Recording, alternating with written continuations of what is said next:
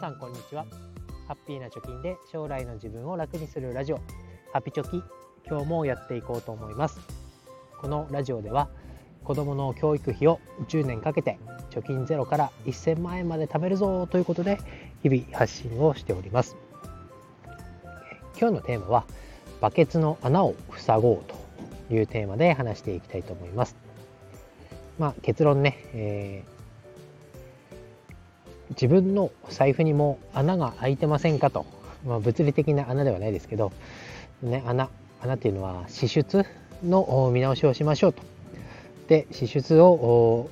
見直す穴を財布の穴を防ぐために何かやってますかということで、えー、話していきたいと思います。なぜこのテーマにしようかと思ったかというとですね、えー、中山きんに君が出演している某 EC サイトのまあ、会社の CM が面白かったんですね。で、えー、どんな CM かっていうのを URL 貼っておきます。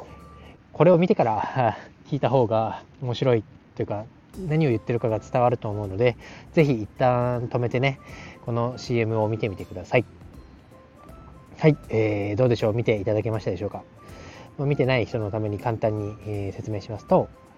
えフェルメールっていうね、あの画家さんがいると思います。そのフェルメールの作品の中で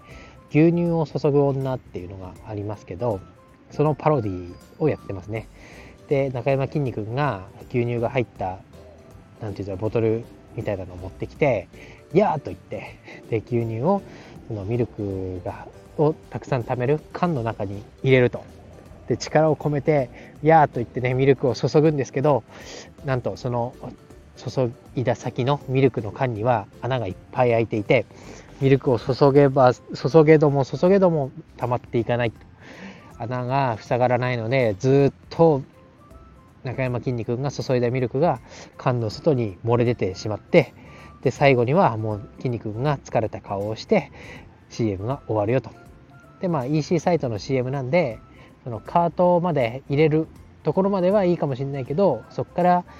なんだ決済まで進んでない？カートに入った状態で入れた品物が外に出てませんか？というそこを見直しましょうという会社の CM になっています。でこれを見た時にあこれ自分の財布にも言えることだなと思いました、まあ、どういうことかっていうと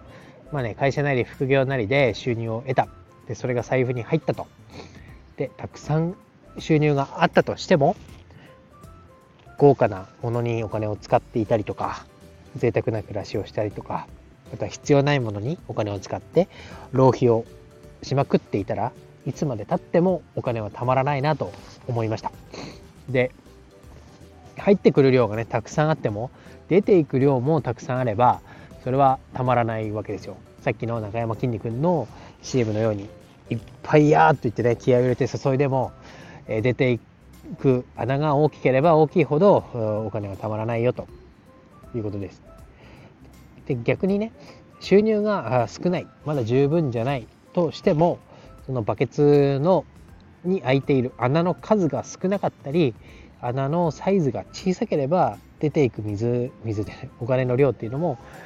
えー、少ないちょろちょろしか出ていかないとかね、えー、出ていく穴の数が少ないから、まあ、そこだけ塞げば手当てができる溜まっていく方向に切り替えられるというようなことになると思います。つまりは、まあ当たり前ですけど、入ってくるお金より出ていくお金が少なければ少ないほどお金は貯まっていくよねということです。で、これが難しいからできないんだろうと、なかなかお金が貯まらないんだろうと、えー、私も思ってました。で、これまではね、給料をもらって、で、なんだ、20万入ったとか30万入ったって喜んで、で、普通にお金を使っていく。その普通にっていうのも、まあ、パチンコをやったり、大好きな、ね、洋服を買ったりして、えー、過ごしていきます。好きなものを食べて、えー、生活をしていきます。で、気づいたら、あれ？まだ給料日まであと10日あるのにお金が3万円しか残ってないよみたいなねで何にお金使っちゃったんだろうなっていう、えー、なんかハテナがいっぱい浮かぶような生活をしてましたで自分ではねそこまでこう贅沢をしてるつもりもないし何か高い買い物をしたわけでもないのになぜか月末になるとお金が足りないよ。給料日まで逆算する生活が始まる。みたいなことが日々起こっていました。でそこから脱却できたのは家計簿をつけたことです。で家計簿をつけてね月に1回でも振り返ってみる。で何に、お金を使っているのか。例えば何月何日の何百円。っていうのを見たらあこれに使ったな。っていうのをなんとなくこう思い出せるぐらいのレベルですけど、えー、家計簿をつけてで振り返るっていうことをやりました。えそうするとこの買い物しなくてもよかったかなとかもっと安いもので代用できたなとかあの時外食したけど家で食べてたらこれぐらいこんなにねお金かかんなかったなとかあとはまあ絶対必要なサービスだけどじゃあねこのサービス以外以外というかこのサービスでもっと安い価格で提供してくれるところはないのかなって考えたりするきっかけになりました。あとはねサブスク使ってないよなと契約はしてるけどそんなに動画見てないよなとかこのサービス使ってないよなと思ったりあとはこんなに使うんだったらサブスク契約した方がいいよなとか年間パスポート買った方がいいよなとかそっちの方向でも考えられるようになりました。で一番のこの家計簿をつけるメリットっていうのは自分のお金が何に使われているのか どの穴から出ていっているのかその穴の出た先に何があるのかっていうのをしっかりと把握できることじゃないかなと思います。で、えこういうね私みたいなズボラな人にもぴったりな家計簿をつけるサービスっていうのがあります。それはマネーフォワードミーというものです。これはどういうサービスかっていうのは、えブログの記事に書いてあるので、詳しくはそっちを見てもらえればと思います。URL 貼っておきます。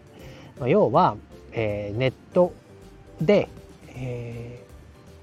ー、解決できるもの、例えば、ネット銀行であったり、QR コード決済であったり、そういったものをマネーフォワードミーのアプリに紐付けておけば、あとは勝手に、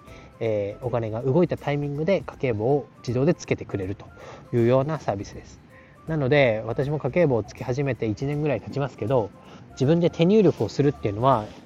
1ヶ月のうちに5回とか6回とかそんなもん。あとは、えー、何もしなくても自動で、え家計簿をつけてくれます。で、えー、その家計簿も食費だったり、え日用品とかね、ドラッグストアとか洋服代とか、そういうのも勝手に仕分けをしてくれるので、えー、その何に使ったかっていうのも分野、ジャンルごとで、え見ることができます。さらに、え前の月との比較も簡単にできるようなアプリになってるので、ぜひこれはね、無料で使えますから、あ導入しない手はないかなと思います。ぜひ取り入れてみてください。私もこれで変わりました。で、えー、今日はですね、まあ、まとめに入りますけど、中山きんに君の CM を見て感じたことを話しました。いくらね、中山きんに君が気合を入れて牛乳をバケツに注いでも、そのバケツに穴が開いていたら一向にたまらないよと いうのをね、見て財布も一緒じゃんというふうに思いました。